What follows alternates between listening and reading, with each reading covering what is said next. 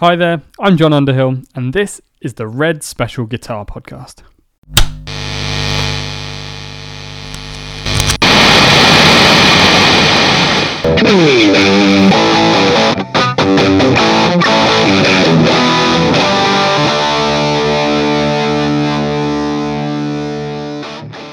Hello there, and welcome back, or welcome if you're new, to the Red Special Guitar Podcast.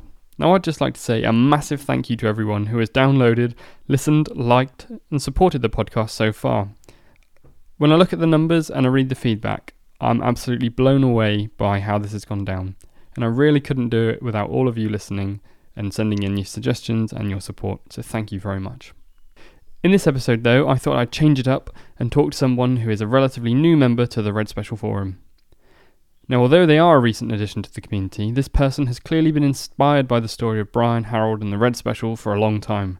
Not only can you hear the influence in their playing, they've also gone on to build their own guitar, toured the world, created their own albums, and got to play with some of the greatest guitar players in our time. Now, when they joined the forum, I reached out, and much to my surprise, it was a yes. If you ask this person to their face, they describe themselves as an analog girl in a digital world. Hello, Arielle. How are you? Hi, good. How are you doing?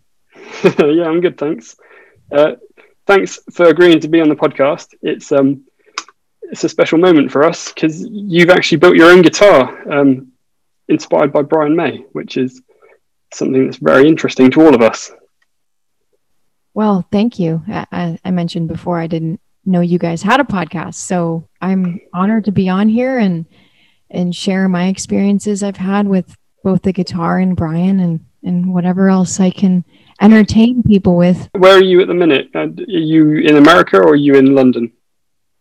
So right now I'm in America because of everything to do with COVID. I had to temporarily leave my my little flat in the UK. I've got a little flat just outside of London, and it's still there, just just waiting for me to come back. But I've had some some family get sick, and just this it's insanity. It's been a little bit easier to be near family and things, but uh, temporarily in Florida, and then uh, and then I'll come back to the UK. So not not not well, not nice to hear that your family's been sick, but um, you're safe and well. And are they better now? They're better now. They're uh, on the road, not not COVID related, just just uh, I guess normal aging things. So yeah. uh, it's been it's been interesting this this whole time, but everything's okay now. Thanks for asking. Good. And I guess the next question most people want to know is have you got two tone with you or is is it in the UK?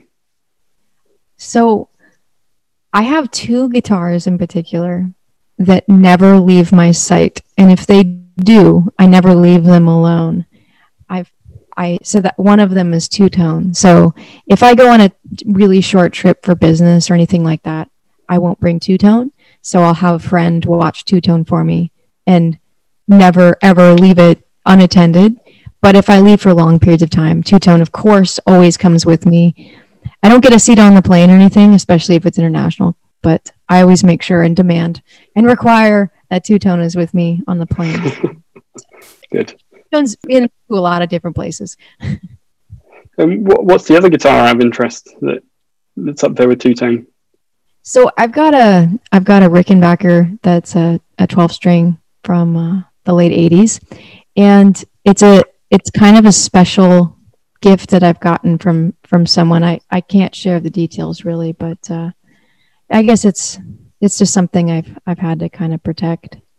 Yeah, that's understandable no, interesting. It's two, not not just two tone, but it's um, it's funny how we get connected to these things, especially when you you built them. I always say if if it weren't for two tone, I probably wouldn't play guitar at all. So the idea of losing two tone is is just a horrific nightmare. I don't know what I would do. I, I genuinely don't.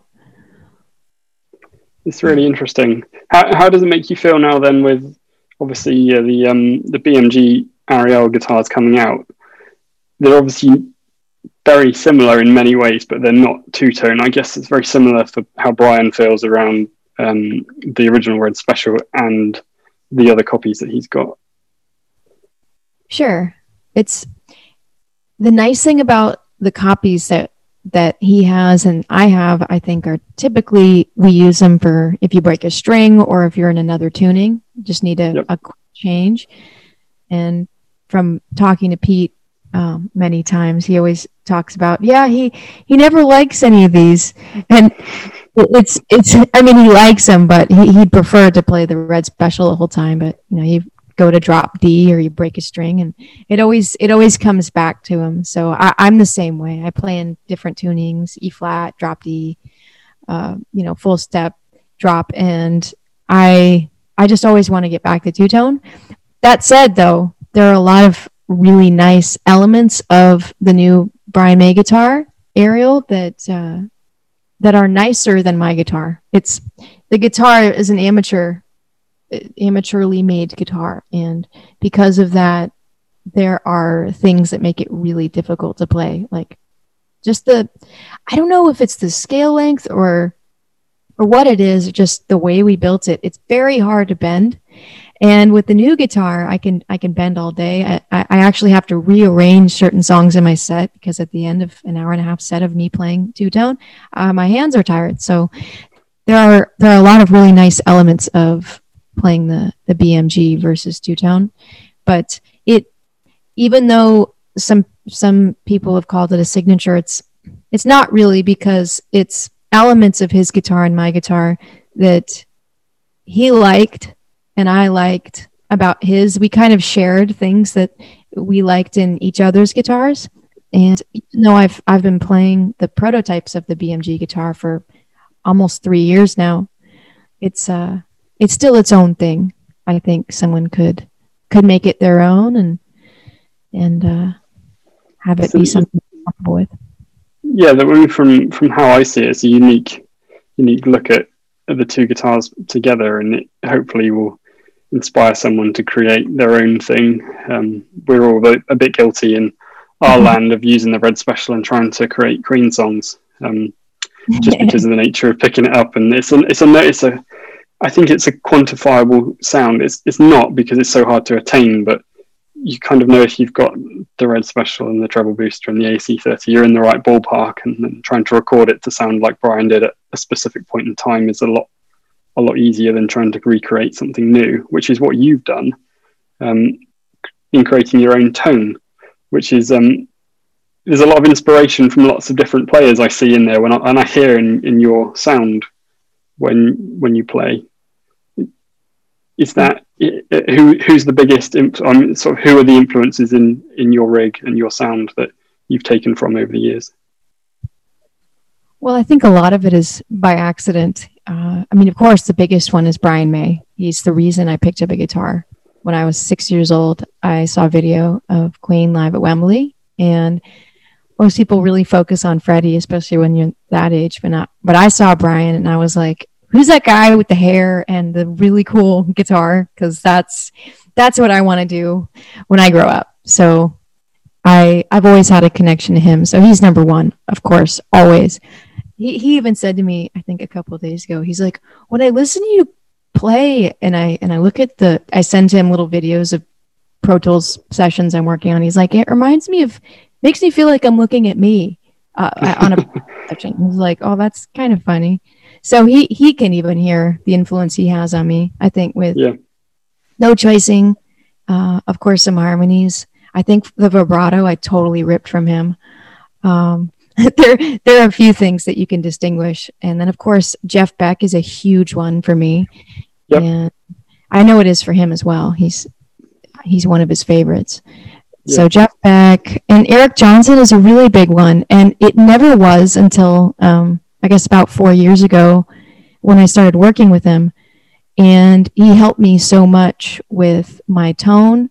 I had I haven't changed the gear. I just changed how I utilized my gear instead of relying on the pedals. It was more relying on the amp to push and then going through the pedals and he he really helped me develop my ear for tone and I think because of that, even though we don't share the same gear, we we share a lot of the same expectation, I think, inside of our ears. and he has a love for vintage equipment and we have a lot in common. So I think that was an accident, but but definitely people mention that all the time, kind of dark overdrive thing, violin thing. And there's Uli John Roth. He was a big influence to me when I was really young. Uh, he's been a, a mentor of mine. And then I think Vince Gill as well. Everybody who I've gotten to work with on Yeah. a close level, I've picked up things just out of respect and admiration for the people and, and also their playing and their, their love of the guitar and their and their gear. It, re- it really comes across as well. I mean, we, we can all hear a massive influence of Brian in your playing, and obviously your your setup with the trisonic pickups, the switching arrangement, and then you've got like an AC30 clone, I think, haven't you, and a Krispy Kreme treble booster on your board. Uh, you know, I, I actually removed the Krispy Kreme treble booster. I was going to ask you about that because it goes back to my early days of trawling the internet for information about what Brian was playing, and it was one of those treble boosters that was being created back in the early 2000s. That it's not something you see on a pro musician's pedal board very often, and it, it, sort of smacked me in the face with nostalgia when I watched your rig rundown recently. Wow. Yeah, since then I've shrunk my board in half, but but you're right. Most people don't even know what those are. They're extremely hard to find. And I found mine, I think it was in the early 2000s, mid like 2005.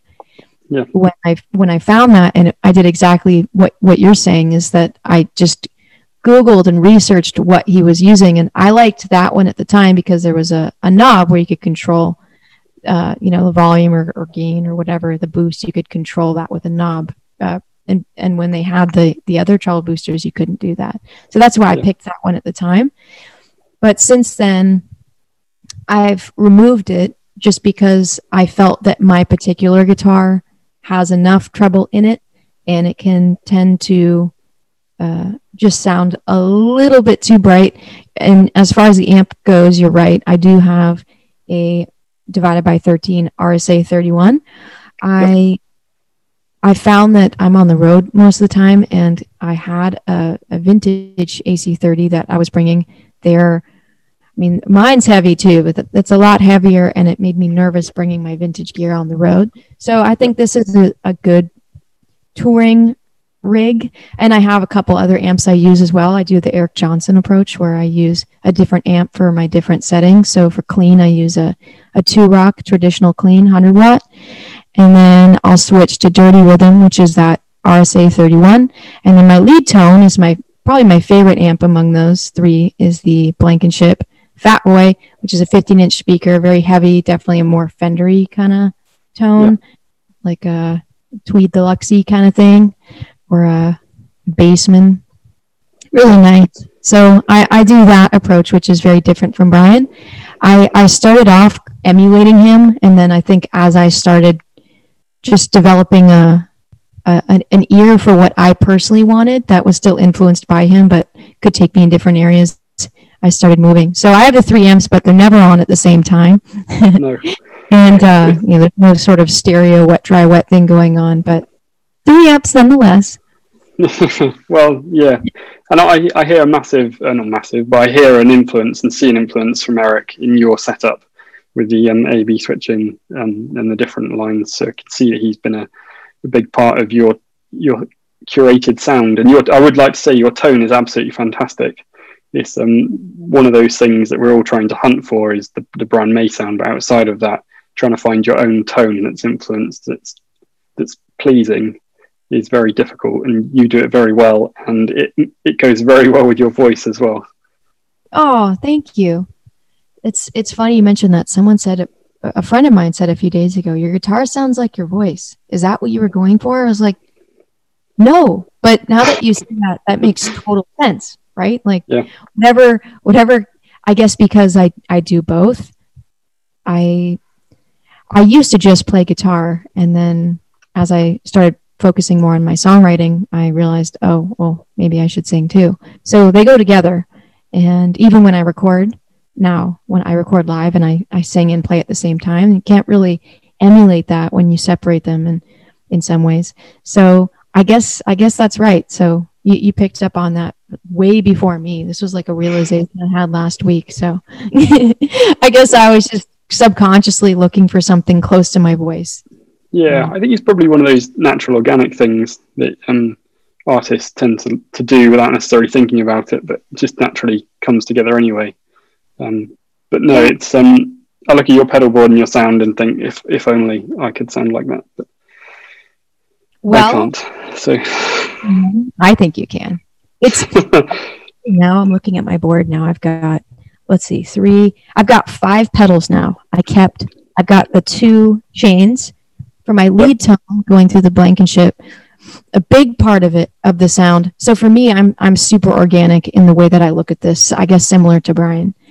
If your guitar sounds great and you plug in anything, that should work well. But if you have a great amp that works in conjunction with your guitar. And there are certain amps, as you know, that really shine with the trisonic pickups, and there are some that really don't. so even great amps that people are like, yeah, that's the one. I mean, I played through a Dumble, and maybe this was my own experience, and of course, each Dumble is its own thing, and it didn't sound good. It didn't sound good with two, with two tone at all. Uh, I don't know about the Brian May guitar, but with my guitar, it didn't. So when I plug into the Blankenship, even Roy, who builds the guitars, the guitar amps, he said, "Wow, there's something really special with that guitar and that amp." When you find that, that's those two things are the most important thing to me. And then for the gain that I get, I push the amp to about five, and that's about where it starts to break up. And then I use the overdrive pedal. I use the J Rockett Animal, one Yep. from about 10 years ago, the one that you saw in the in the video. I kept that. I leave that on about 12 o'clock. And then I have a delay, and that's it for my lead. For anything dirty rhythm, I use the amp only. And then for clean, I use the vintage TC flange chorus. I use the Echorec uh, by Catalinbread or an actual EP3 Echoplex. And I also have a Hartman compressor, and that's it.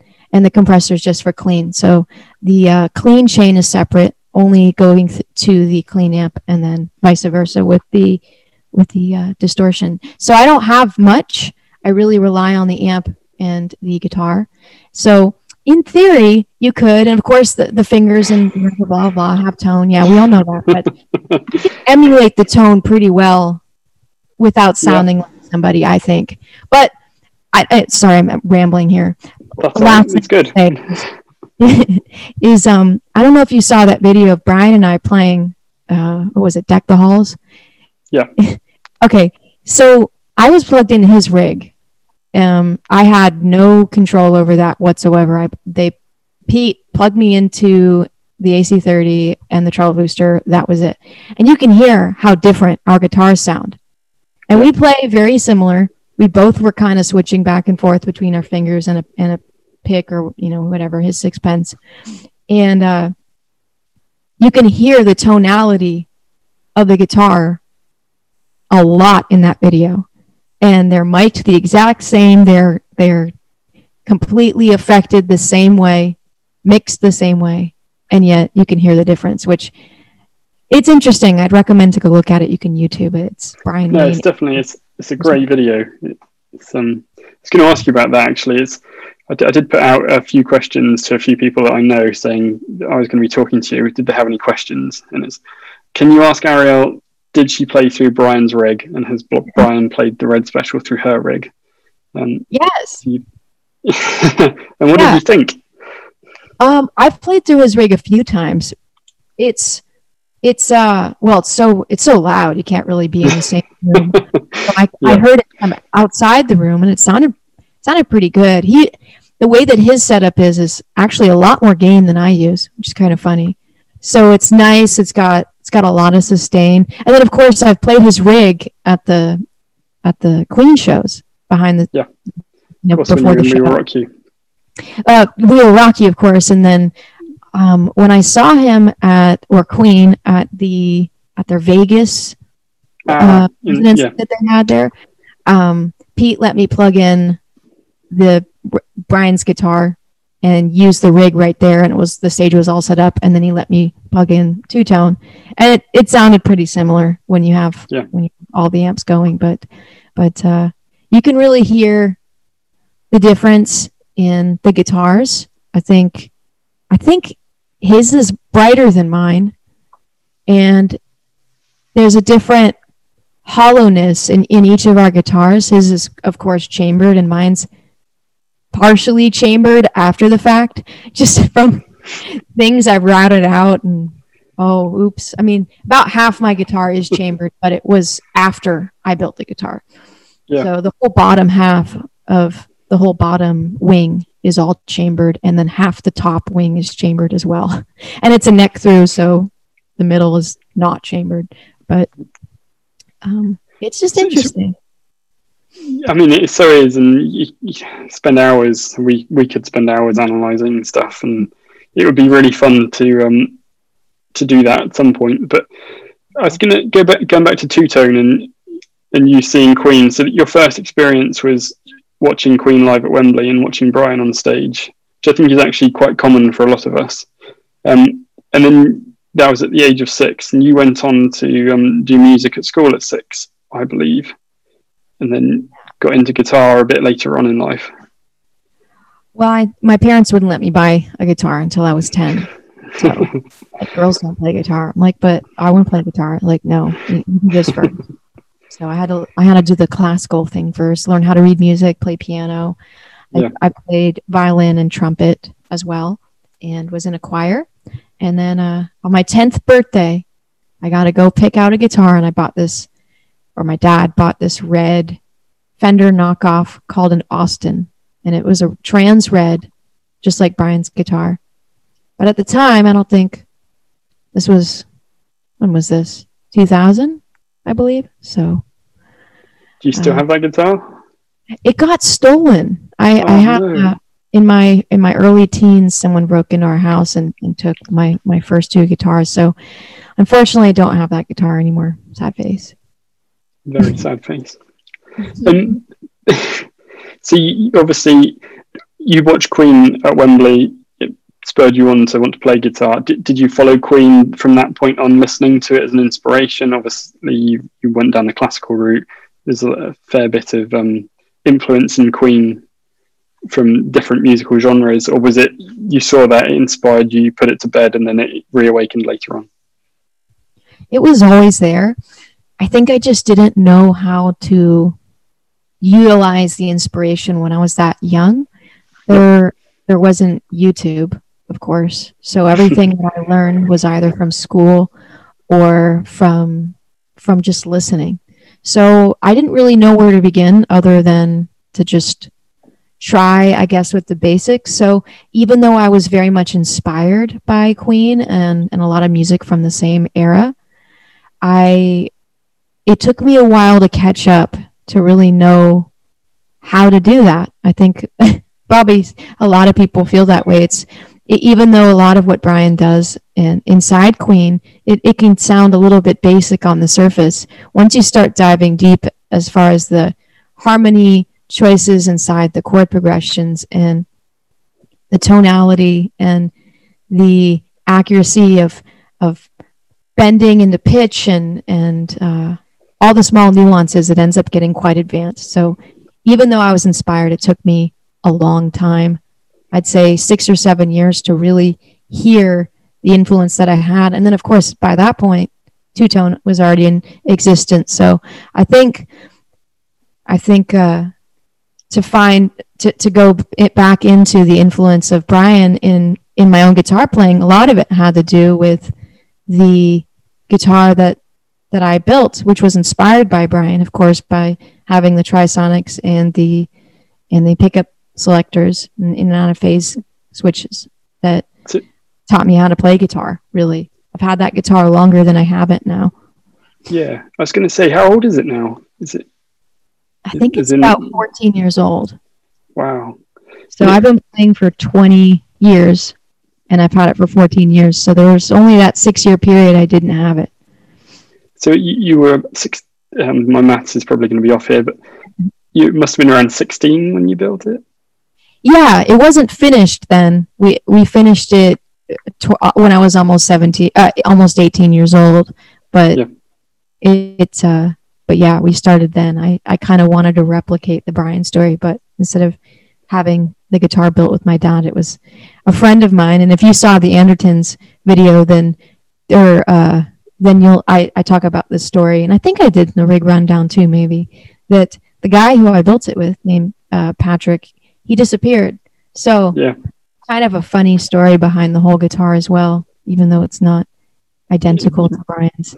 I love stories like that though, where it's um obviously I love Brian's story, very familiar with it. But when other artists have done something and no, nothing's ever straightforward, it's not oh, I've gone to the shop and bought this and this is what's inspired me. And the, the best stories are the ones where there's a little bit of something going wrong, and although it's probably terrible at the time and um, very difficult to cope with or deal with, later on, years down the road, you can have a, a look back at that time with a fond memory. And it must have been. I can't imagine how odd it would have been when you that box arrived when you were in London with all the bits of two tone um, for you to put together. It was crazy.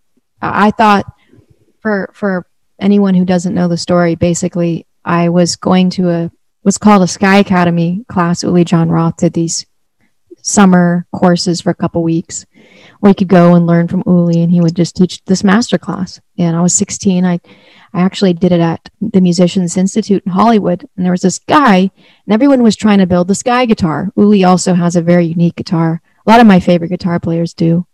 And he had built kind of a knockoff of it and and I asked him, I said, Hey, would you build a guitar for me? I have this idea. And he said, Yeah, sure. And he wasn't a professional or anything. I mean, the people that I see on the group, the in the Facebook group, are a lot more advanced than, than this guy was. but uh, we managed this guitar, which I hated for the first year, and I thought I would just put it in the closet and it would just be a story I had. But uh, he, right before we ended the project, he ended up saying, "Hey, we really have to hurry. We have to hurry." And I was like, "Why? What's happening?" And one day he disappeared, didn't answer my phone calls, emails got returned, and he moved. One literally in one day. I don't know what happened. I don't know where he went. My fans have tried to find him. This was in 2007. My, uh, you know, and, and ever since then, I've tried to find this guy. And some some uh, fans that are private investigators, they said, "Hey, well, he moved here, to Idaho, and and with his parents, and then he moved here, and then I mean, at the time, I think he was in his late 40s, maybe mid 40s. So I don't know if he was just like, so- I don't know. It's it's very odd. I, I don't know how how he can disappear in this day and age, but he did. So, and then uh, he had the guitar. So I was like, oh, I guess I don't have the guitar anymore. And then, uh, as you just mentioned, I had I had a, a box with a bunch of pieces of the guitar, and I n- no note, and I had to put put the rest together myself. And and uh, ever since then, I haven't heard from the guy. So I'm always thanking him. if, yeah, I wonder if he's um, watching from a distance, proud of his, his efforts back in the day to help I you out with. We have all sorts of theories. Like maybe he's like alien guy that that came and then delivered the guitar as a gift and then left. And then some people, as a joke, just say I made it all up and it was me the whole time, which it wasn't. so there are all sorts of conspiracy theories around it.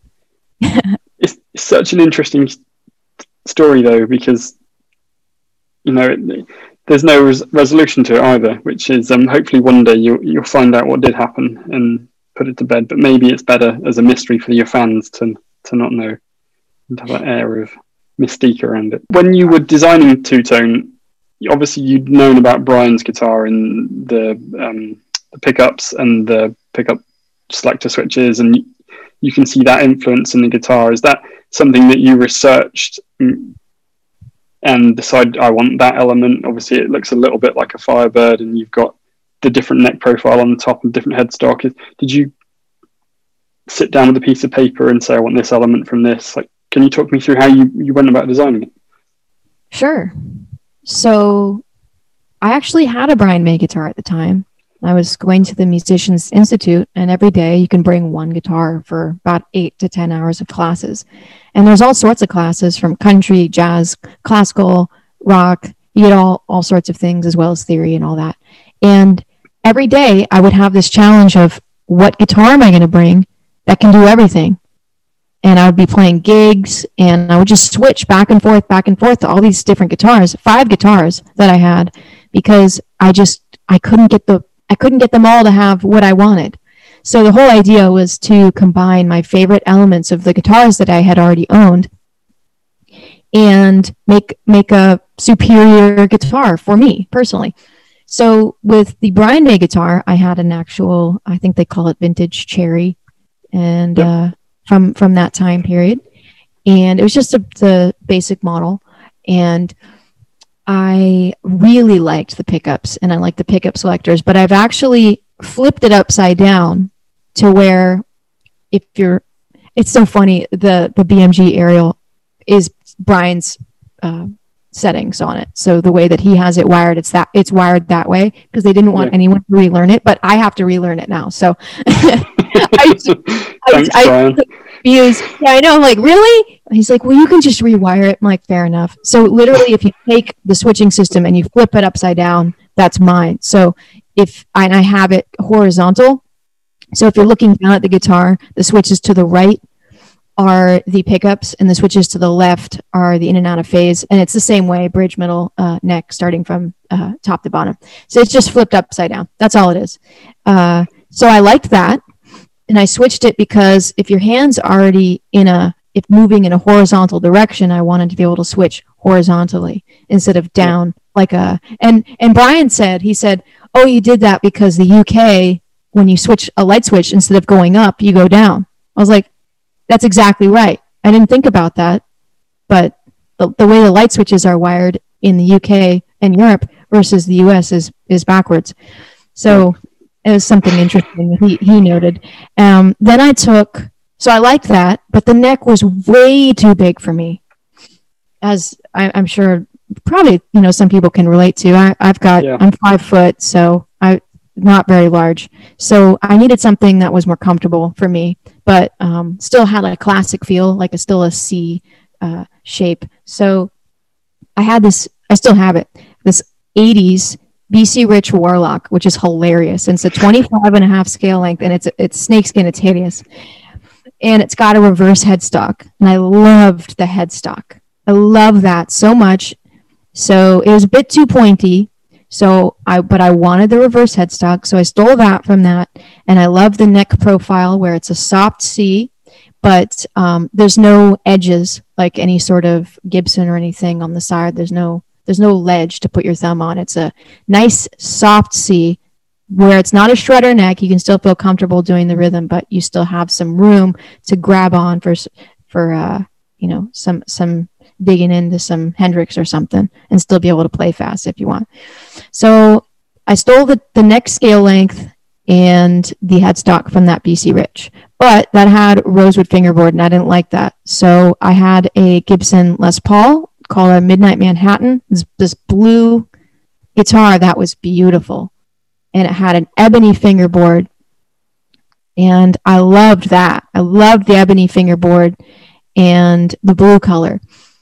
So I stole that. Then I had a friend who let me borrow his Fender Jagmaster. It's a Squier. For those who don't know this exists, it's a it's a Jaguar and a Jazzmaster combined into one. It's actually really neat, and they're kind of hard to find. Um, so he had one with a little tiny neck, a maple fingerboard, and then it had a really cool Fender two point bridge on it. So I stole the bridge from that guitar because I really liked it. I liked where the tone knobs and the volume knobs were located. So um, then, of course, Firebird. I've never owned one, but every time I played one, I didn't like the fact that there were 20. I think there's 21 or 22 frets on there. I don't even know. And I loved the three the three piece with the centerpiece raised. I loved that. So I I liked the idea of it. However, for those who think I ripped it off, I actually didn't. I drew it from by hand, and when and uh, BMG before we did anything, we made sure the design was not in any sort of relation or, or too closely related to the Firebird to avoid any problems. We overlaid it, and they're very very different. The tail, the horn, uh, and and they they had to have been because I drew it for, by scratch uh, from scratch. And me drawing from scratch is bad because I'm a terrible artist in that way. So um, those guitars created the it created two tone, and I stole the 24 frets from the BC Rich as well. So all of those guitars combined created the guitar I have. The coloring was supposed to be orange and it's red and people think it's supposed to be patriotic for the UK or France or the US and it's not. It's actually in the sunlight you can see. It's called burnt orange. It is not red. And uh, okay, we'll make a point of reminding everyone that on the forum. Burnt orange. I'll make a note. Burnt orange. And those are just my favorite colors. Why diagonal? I'm not sure. I think I'd never seen anyone do it. And people ask about that triangle pickguard that I have in the center of the bridge. I don't know, but when I look at it without it, it looks odd. Not everyone's going to agree with me. It has no purpose other than that. I have a I have a model that I got made years ago that has the the picker or the triangle built into the guitar instead of a pickguard. And people say it looks better, but it looks weird to me. Brian didn't like it. Sad face again. So it got removed. Brian's like, "What's that?" And Pete's like, "What's that?" I was like, "Oh, it's my triangle." They're like, "Yeah, that's got to go." I'm like, "But my triangle." So, no triangle on the BMG Arielle. Bad times. Is I think you should um, you should definitely pitch them to sell a separate triangle for the the diehard fans to to order to add to their guitars. I, I think um, people would buy it because it's you know, and knowing that your switches are the other way around. I mean, if I if I buy one, I'm going to turn the switches around and I'm going to cut myself a, a triangle and put it on the back. Oh, it's, it, it's got to be right. Yeah, got to do the three ply triangle. Nothing special about it, and uh, it's nice. That might be a good thing, a little mod to add. And literally for the for the um, the selector system, you don't even have to rewire it. You can literally just flip it upside down. Flip it around. Yeah. Yeah, it's nice. Um, I should do that. Because you know, the Arielle fans out there will would definitely be doing that, and a die-hard because I'm sure, like everyone that plays guitar, that is a very proficient player with fantastic tone and good chops and makes fantastic music. There are die-hard fans that will be out there trying to recreate what you've got as best they can, and they'll want their guitar to be right and um, you can then tell Brian that you were right and he was wrong. oh man, yeah, we, have had. I, I think I mentioned it in the group a little bit that we've had some hilarious meetings where, um, I'm sure they wouldn't appreciate me disclosing some of it, but we've had arguments, all of us. We had yeah. one argument about the type of wood, and that I believed that certain wood had more tonal qualities than some other people in the room. And uh, Brian and I had this conversation. He's like, Arielle, I don't know if the wood affects the tone as much as you think. I was like, Brian, you're wrong. You're wrong. and uh, you can imagine this conversation. So he's like, all right, turn around. I was like, okay. He picked up two tone.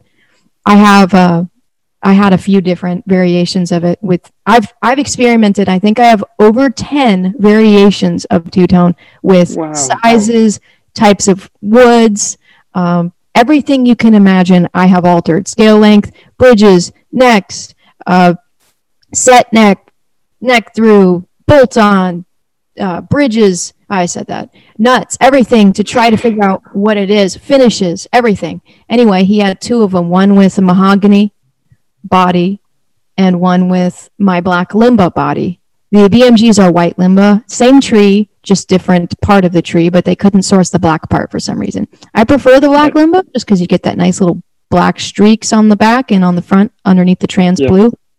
But uh, but yeah, so he's playing the guitar. He says, "Turn around. I'm going to play guitar, and you need to figure out which one it is." Did you get it right?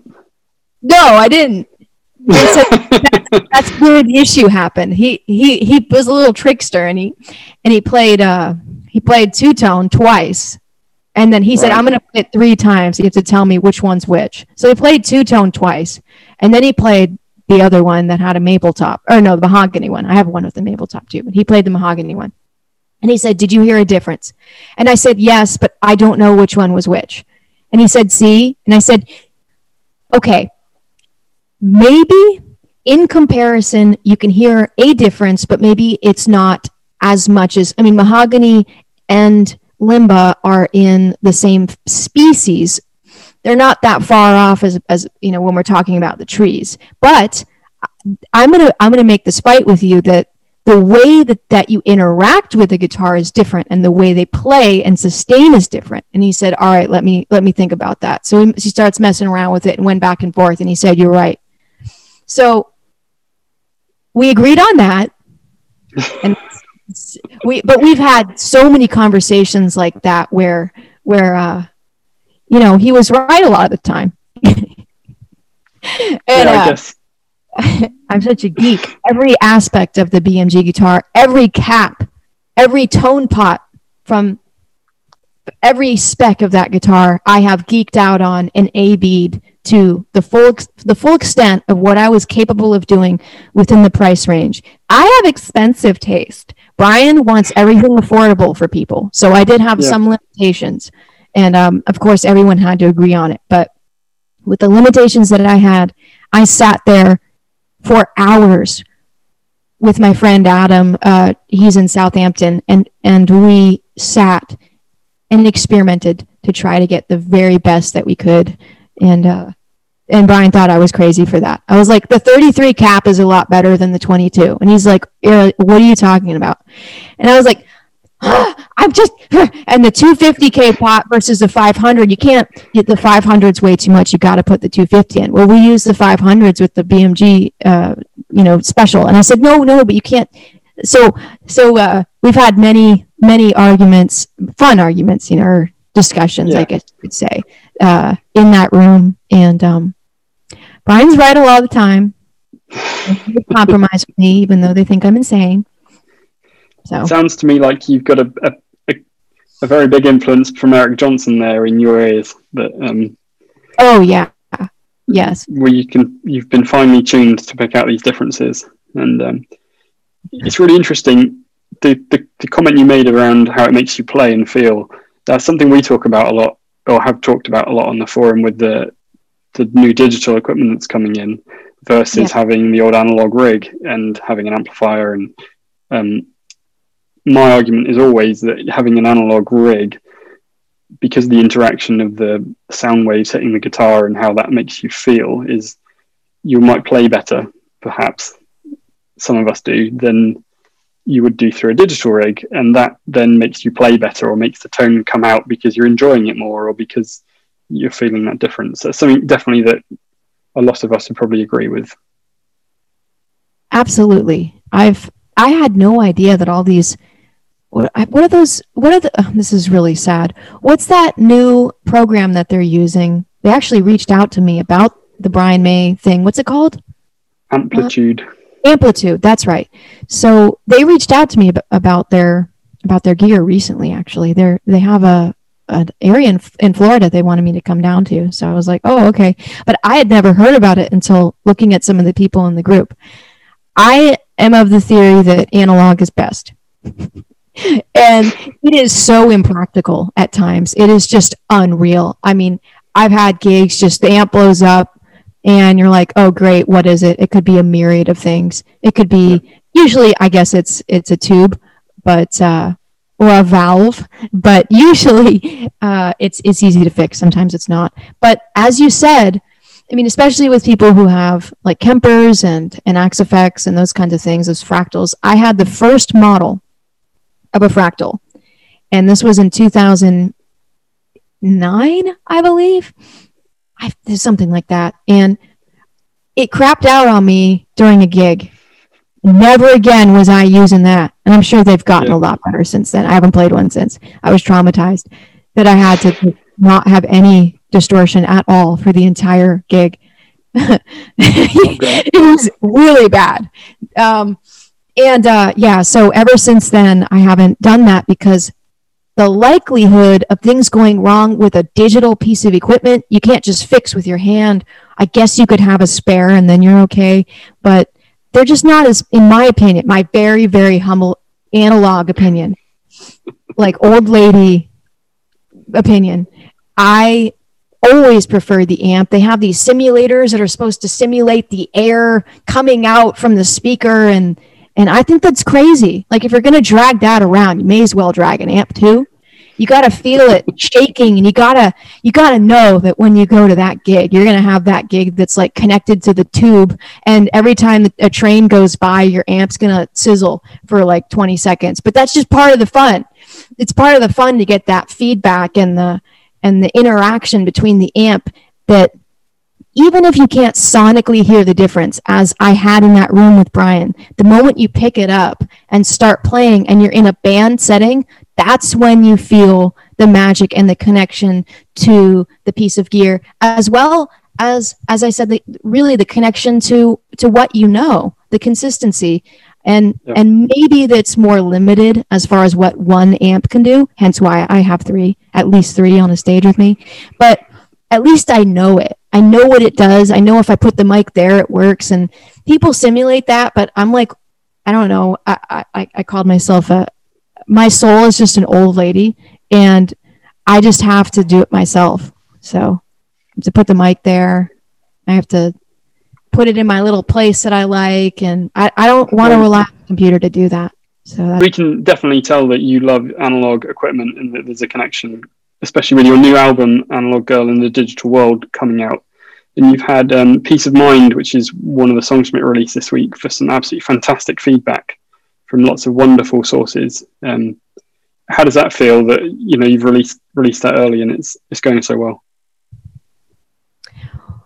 It feels great. the The album was written and recorded about a year and a half ago and it got delayed just because of COVID craziness. And well, that's mainly it, really, the past year. So I didn't know, of course, that it would be released during a time like this, but people have really latched onto it. And I think a lot of people are going analog now because, I mean, of course, to some degree, we really rely on the internet more than ever now. But I think on a on a personal level, you know, people are really connecting with their vinyl and they have more time so they can do or impractical things like uh, collecting large amounts of vinyl or maybe opening up their tape collection or or uh, I have a friend now that's collecting pinball machines. So nice. so those kinds of things I think back to what I was saying about the amp where you can where you can see how something works. The I have this the an original Echoplex as I mentioned and it's hilarious because I love to just plug in and see how it works and how the original creation of Echo was sought up with the tape. And I love seeing how it moves. And like, oh, if this breaks, I'm, I mean, I, I know how to fix it, but like the sensitivity of it, but I can see how it works. I can see how the amp works. That's so important to me. And I think part, a big part of my mission as a musician is to try to find what elements of music are classic and timeless? Why do people keep going back to the Beatles and Queen and and all that all that music, particularly from the 60s and 70s? Why? What is it? And I've most of my friends are are 70 plus because I've just I I geek out. I I want to learn what they know. I want to I, I ask all the questions. Was it was it because they were recording to tape? Was it because they weren't using click tracks? Was it because they didn't necessarily use a tuner and they all tuned to themselves? Was it because they left the imperfections? Was it because they all recorded live in one take? What is it? Is it, and I, from what I've determined, it's not necessarily if you okay if you want to create the sonic character of a vintage piece of equipment then use a vintage piece of equipment use an old mic i've got this old rca 44 microphone that from 1932 that you cannot replicate in a box. I don't care. Fight me on it. I think particularly with microphones it's really hard to emulate um, much more so than a guitar amp. But modern practices in manufacturing have changed, haven't they? And you can certainly tell if you're using a vintage mic to record than a, a modern equivalent. There's a difference, and whether that's to do with aging over time or um, the materials available at the time, but there is a definite difference there. And Absolutely, and it's kind of a time warp, like a, a capsule that locks the sound. So if you want certain sounds, definitely get a vintage microphone. Vintage amps are great too if you want like a tiny little champ or tweed, anything like that. Those are hard to emulate, but you can come kind of close. And then, but the, but the way that I have found from my experimenting, which this album was entirely experimental, uh, as far as what I was trying to determine made analog sound. And that's why I recorded half to tape and half digital. And what I found was that you can sound analog by using analog recording techniques. So, as I mentioned, there's no click track. We recorded everything in one take, the entire band. We didn't stop and punch in. And if once you hear the album, you'll hear that there are tempo changes, drastic ones at times. And we did all of it live. And I even some of the songs I would just write and bring it in and have them learn it then and there. We recorded all of it in about four or five days in in both places combined. So we did one take, which requires a whole lot of musicianship. You can't rely on digital as a crutch. There's no tuning of any vocals or any alterations of anyone's performances. And uh, we used vintage equipment. And I think that what people from that era were doing was that they didn't have a crutch like we do now, where they're like, oh, that was a bad vocal take, but I'll just tune it later. Or, oh, that bass player's not the groove, so I'll just move it. Or, oh, that kick drum's out, so I'll move it, whatever. Or the guitar tone sucks, let me reamp it. These were not options. So back to back to my theory of learn how to play your instrument and be be wise with it and be educated on all the I guess, opportunities that you might be placed in front of and also the issues you might face as well and and show up and be competent. Learn how to sing if you're going to sing stop tuning. And uh, it, try experimenting without a click track because i know that some people do click tracks particularly for live stuff. They can just take the stems and then use them live. You can always make stems after the fact. But maybe just try experimenting with it. And that way, the digital is used as something that is much easier to do and much more affordable. Uh, analog is extremely expensive and time consuming with both just purchasing the tape and also when you when you're splicing things. It's so impractical. Digital is easy simple but don't use it as a crutch. And uh, that's the whole concept of the album is is my story and my viewpoint of feeling like there's so many amazing musicians and songwriters and artists that I think are so much more capable of, than what they're doing because of laziness. We've gotten a bit lazy. And um, and the story of, of literally feeling like I was born in the wrong time period, but trying while still remaining, hopefully, some sort of, of my own identity, trying to take the elements that really made people timeless. And the, the, the songs classic and uh, something that people go back and forth to and probably for hundreds of years hopefully thousands way way beyond the time that we're here. And uh, keep continue to find what those elements are. It's kind of my mission as a as an artist. I think you're doing a, cra- cracking job and you explained it very well there. And if uh, the rest of the album is anything like peace of mind then we're in for a real treat when it gets released thanks i'll i'll send it to you it's funny. Thank you. of So someone said to me, "Oh, I was gonna, I was expecting shredding." It's like, uh, uh, what? When you hear that my favorite guitar player is Brian May, why did you expect shredding? I don't know. People are crazy, aren't they? Buddy, yeah, and that, that doesn't make a great guitar player. I think that's what makes Brian so great is that he doesn't do that. He always knows what to play for the moment.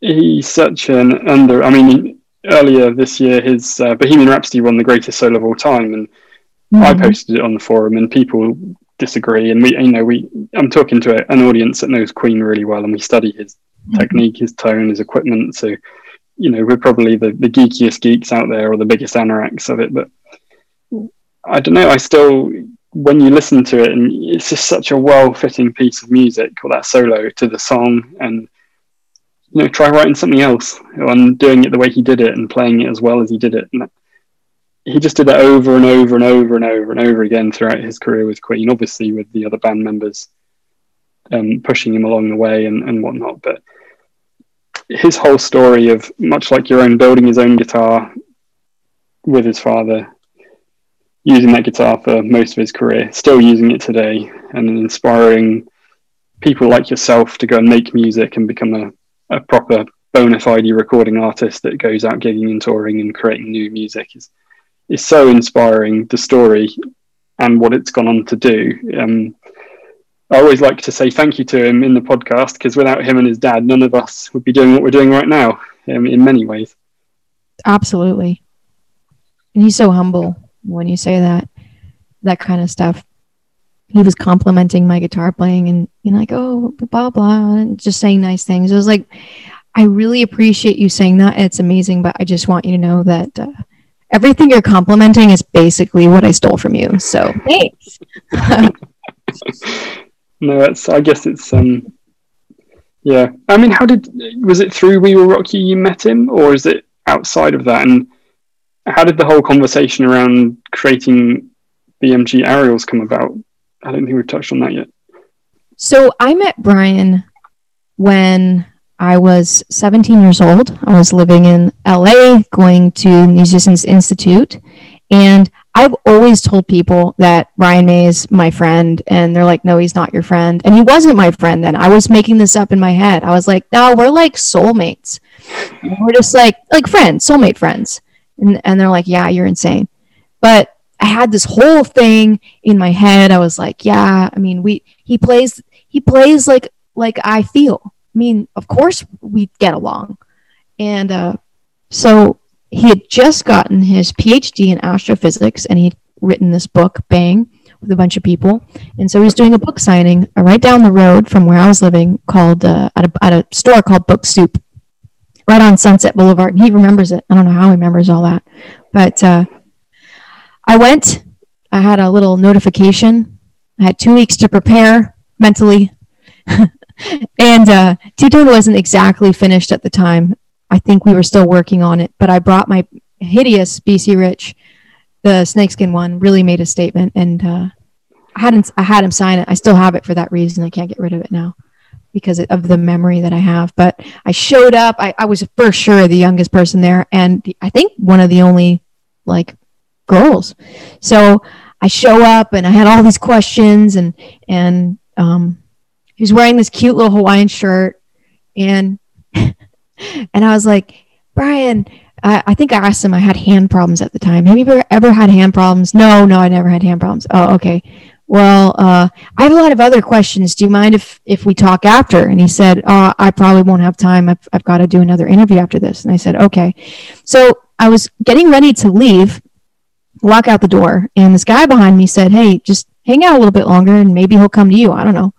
And so I hung out, hung out the store, and he did. He came up to me and we started talking about mental health stuff like oh he wasn't feeling so good and i was like oh what's going on he's like oh i've been a little bit depressed lately about this and i said oh me too I, it's something i publicly struggle with a lot and uh, we kind of bonded on that he said hey play me a little bit of your guitar so i played a little guitar and he's like oh wow i can't do that he's very humble and uh, and I, and we connected he gave me his email address and we started emailing every day.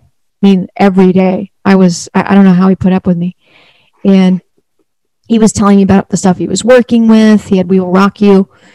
And after about a year, he asked me, Hey, um, would you, want to audition for We Will Rock You? And I said, Oh, yeah. I mean, I sent him all these videos of me playing guitar, which were hilarious. Like, I put fans on and did the whole thing like he did with fans and my hair. And I mean, really embarrassing. If I if I had access to those videos now, I would probably die of embarrassment. But um, yeah, so he's like, "Come on over." So I literally, I was 18 years old, 18 years old at this point, and I bought a ticket and I moved to England like a crazy person. I'd never been there alone. That's just what I did. Uh, thinking back at it now, I don't know if I would do it like that, but I did. So I showed up to England and I'm like, all right, here I am. I got a visa to study at school. And uh, so I did some more school and started sitting in uh, with the Wheel Rock You guys. And I watched them play every every night, almost every night they had a show.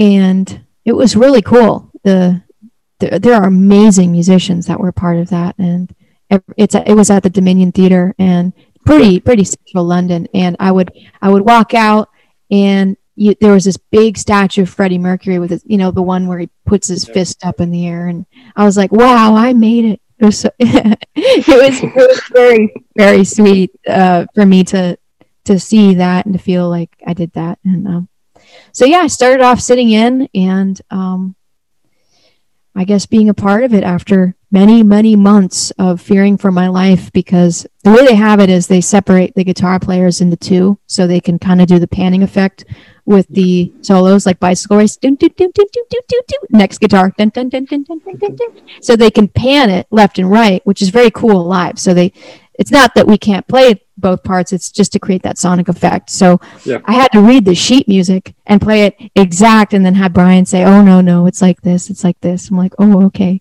And, uh, you know, you make one mistake and the whole audience hears you. They can't see you, but they hear you. And that's, that was terrifying. At least if you're playing a show, you can, you know, live with the band, you can kind of hide it or look at the bass player and blame them. But um, you didn't have the luxury with this. So, Well, It's not Right, like right. people don't know how it goes either, is it? In, with Queen songs, everyone knows those parts because they're so iconic. exactly exactly which was terrifying for me uh, at the time to think about but i had i had a great a great time being a part of that and and it was definitely the beginning of my of my uh, i guess living in england and and getting to to be a part of the music scene there i i had the rude awakening of realizing that quarter notes were called crotchets and capo was capo and cable is a lead and a power cord is called a a kettle lead and uh, you know had all had all Sounds like the, you know you know your stuff now, there, Arielle. You definitely know. oh yeah oh yeah no I always use both words just in case people from the UK and the US are listening you obviously then you've, you've got a fantastic relationship with him. Where do you go next from there, and how does that come back round to you bumping into him on, or working with him on, on the, the guitar project? Uh, which Oh. you asked that sorry I got I got lost um that's all right. So yes, so we've been friends, as I said, since 2007, and um, most of most of the time, our friendship has had nothing to do with guitar. Really, it's had nothing to do with working together. So most of the times, you know, I meet with him, and and uh, I kind of grew up with his with his kids in, in a lot of ways. Uh, so we would just hang out and get together and talk about random stuff. And so about three years ago, I was touring the UK um, and we got together. It was just a non uh, professional or any anything other than just getting together for lunch. And I had already decided that I was going to make my own model of guitar for people because they kept asking me. I had Yeah. no idea that anyone would want um, anything related to two tone at all. Because, like I said, this was just a combination of guitars I thought were nice. And my fans kept asking me, hey, h- how do I get one of those? And I was like, well, it's selfish. I'm the only person who has like 10 of these. That's not very nice. So even if only a couple people buy them, I should make them available just so, just so there's an option. And so I told Brian I was going to have just a friend of mine and I, we were going to make like one guitar a month or whatever we were capable of doing with just he and I alongside of whatever else we were doing. And that was going to be it. They were going to be very expensive, probably like 4K and up the dollars. And and uh, and he said, "Well, who's putting it out?" I said, "Oh, no one, just me." And he said, "Well, why doesn't Brian May Guitars put it out?" And I was like screaming inside, like, "Oh my god!" my God." But it, outwardly, I was like, "Oh, really? Oh, let me think about it." I didn't say that, but I was trying to play so cool, but I was freaking out, like, wow. So he really liked the idea of doing it, and uh, and like I said, it's it's not a signature. It's it's uh, both of our ideas together, and he was a big Yeah. part of that. And uh, and so yeah, it was his idea, and now three years later, um, we've got this guitar. So that was the story. It was him. All him, none of you. All Brian. All Brian. No, definitely a lot of you as well. And um, I mean, I can't wait to see them and play one because I think they look fantastic. And one of the, you know, it's got all the elements of the Red Special in it with the Burns Trisonic pickups and the pickup switching, but in a slightly different form factor. And one of the things I personally struggle with, which I know a couple of the other guys on the forum do too, is that when you pick up a Red Special, you want to play Queen songs. And it's, Yep. it, I know it shouldn't be, but it's a very limiting factor. So to have something that's brand new that does all the things that we want it to do and looks pretty cool if you ask me. Um, Mm. It's another opportunity to have that same sort of sound and that different look to try and trick the mind into doing something different. Um, and it's made us find you as well, which is absolutely amazing because I hadn't heard of you until Brian posted up three years ago that you guys were working together on this guitar, and then sort of followed your story a little bit more with interest. And then obviously, as the guitar, you've released another picture, and it's taken a fair few years. Been able to keep up to date with what you're up to and listening to your different songs and albums coming out, and um, yeah, become a, an absolute fan now and never look back. So it's Oh, I've been very very fortunate to be able to talk to you as well because it's um not very often you get to speak to someone who's making music you listen to when you're driving around in the car or um yeah or listening to to chill out at the end of the day. well, well, thanks, thank you, and I'm I'm glad that that we could connect and uh, and that you like it. I know some people don't like the burnt orange and blue. But, uh, we do have, we did make, and and you know what? I'll take full credit for that because the the Brian May team wanted a solid body color for the first one, and I was like, for the first one, if all goes well, we'll do the burnt orange and blue diagonal, and then if all goes well, we do another color of your choosing. So they actually have a prototype of a trans cherry, like the Brian May color, uh, but you can Nice. see a nice little grain through it, and all one all one color except for the picker, and of course like a parchment, and uh, it looks nice. I fought it. I fought it for like a year. I didn't like it. I was like, no, I I don't like it, and then I decided I liked it, so now I like it. So yeah, that might be an option. Other colors might be an option for those of you who don't like those colors. We just started off with that as a as a tribute to my guitar, but Yeah. um, for those that that like, maybe I'll try to get. Uh, I think I think uh, House Music has that uh, hanging in their in their showroom, but uh, we get some pictures of that so people can see it. It, it does look neat, just as its own uh, one Yeah. solid color. I don't know. We can do all sorts of things. Hopefully, in the future, if, if people like it. But I'm very honored to be here talking with you. Thank you for having me.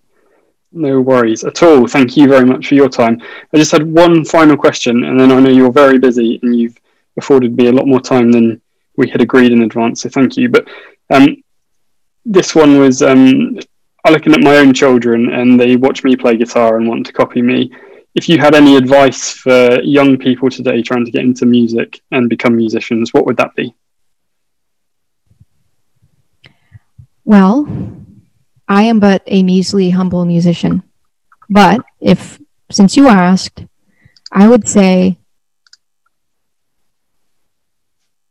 if this is something that you want to do as a hobby or you're not sure if it's something that you want to do, maybe the, the way that I connected with the guitar is I didn't get shoved into lessons right away.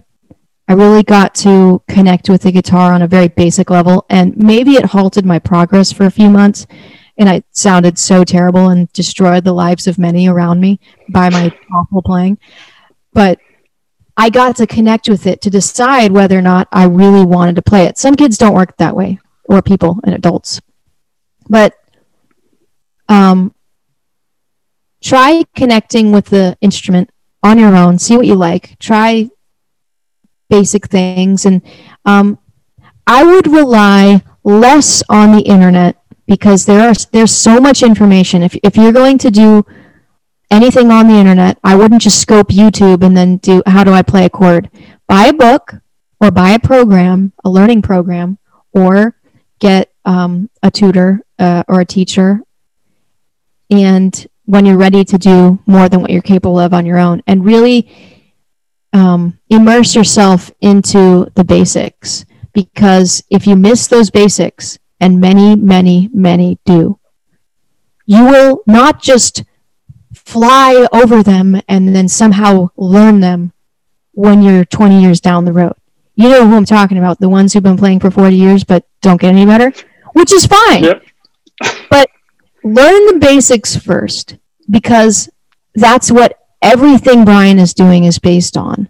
Triads, knowing different chord variations and and fingerings and the understanding of melody and harmony in basic theory allows you to understand what they're doing a lot faster than if you do everything by ear. There's a saying like, well, it'll take my vibe away, you know, if I learn any of that. No, it won't. What it'll do is you hear instantly what it is and you can replicate it. That's that's a trick. I, am so bad at math and so bad at theory. They had to like create new ways for me to learn. I, I don't know what my problem is, but I still learned it and it's been a benefit. So start basic. And if you're going to learn and get a teacher, stay committed and and start from the bottom and don't skip to just shredding Brian May songs because I know it's tempting and you can learn the tools to do that like you could start with tie your mother down or crazy little thing called love but understand what he's doing before you start shredding because you'll be like a lot of other guitar players who have these major gaps that won't allow you to grow so I would say that would be uh, the first thing to think about if you're starting to play guitar, which is the best thing ever. Definitely. Interesting you brought Tie Your Mother Down up because it's banned at the UK Red Special meetup each year. There's a song not to be played ever. Sorry. it's a good beginner. Okay. It's, but it is, but it's overplayed so much. Oh, and it's sure. um, That's hilarious. It's also not played very well most of the time. It's it's not it's deceivingly hard. If if you really want to get your right hand and left hand coordinated, that's the one to do. Then try singing on top of it. That's that's an interesting thing to watch. But what what other songs are banned, if you don't mind me asking? It's just Tie Your Mother Down. It's oh, really? the only song that's banned. Yeah, oh. there's no Tie Your Mother Down. You'll have to come one year and uh, and join us and talk about your guitar when when we're allowed to host it with COVID. There's um one in the UK in Reading every year in October, and then last year around March with the first ever one in Phoenix, Arizona, which was pretty cool. Wow.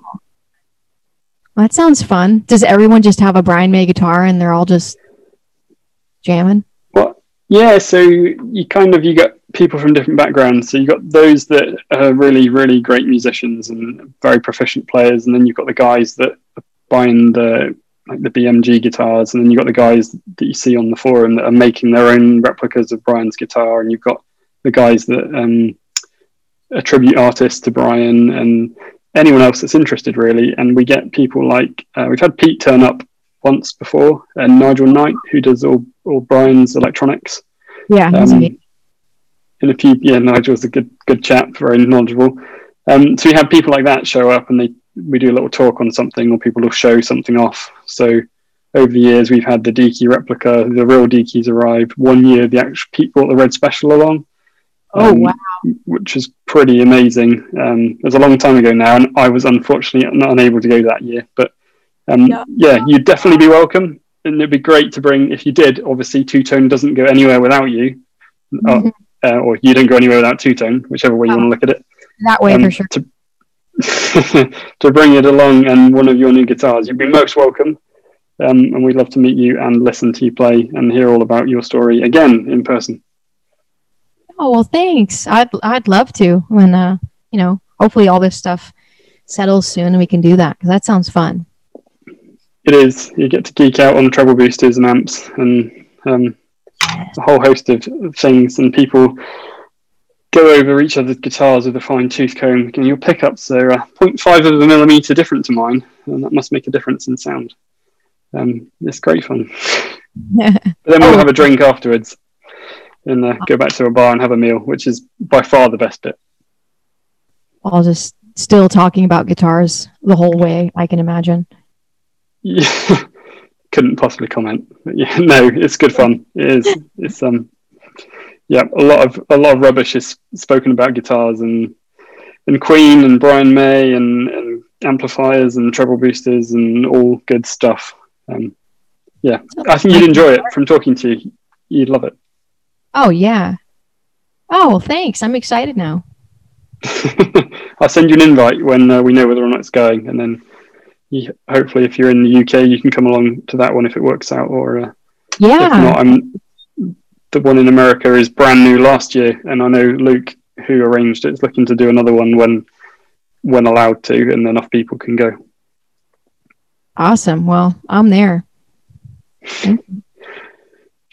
Arielle, thank you so much for talking to me today. Um, I don't want to overstep talking to you too much, but it's been absolutely fantastic for me and for hopefully everyone listening to have learned a little bit more about you, hear about how you got into all of this and how you ended up making guitars with Brian May, um, and your own story. So, and then you actually the guitars coming out at the end of March. Yeah, March 28th is when they will officially be available. And your new album's coming out around the same time as well, I think. Well, it's uh it's it's coming out a month after, so May 7th. So Right. the guitar will come out. There's going to be and until then, of course, uh, the guitar comes out. I'll be having all sorts of different content. I'm actually creating content right now where I'm recording the room all, as well as the mic'd up to the amp where you can really hear the guitar and I'm doing a different genre every week. So this week is hard rock. So you can hear the guitar and its different elements that definitely have uh remin- remin- it's reminiscent of the special, but it's it's uh going to be good to be able to share that for people because everyone's asking, you know, how do I hear it? So I'll be I'll be continuing to share stuff even even beyond uh, when the guitar comes Do we, out. do we do we find that on your Facebook page or on, have you got a YouTube channel?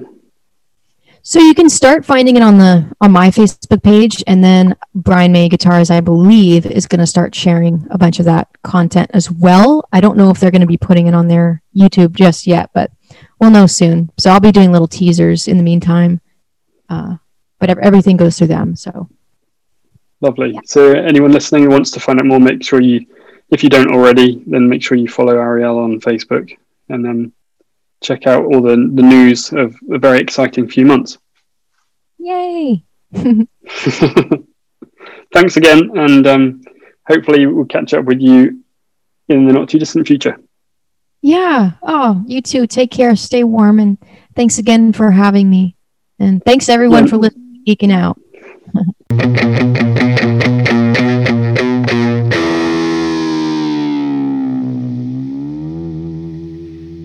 Now that was Arielle. What a fantastic story, and I just want to say thank you again to you for your time and insight into your into your world.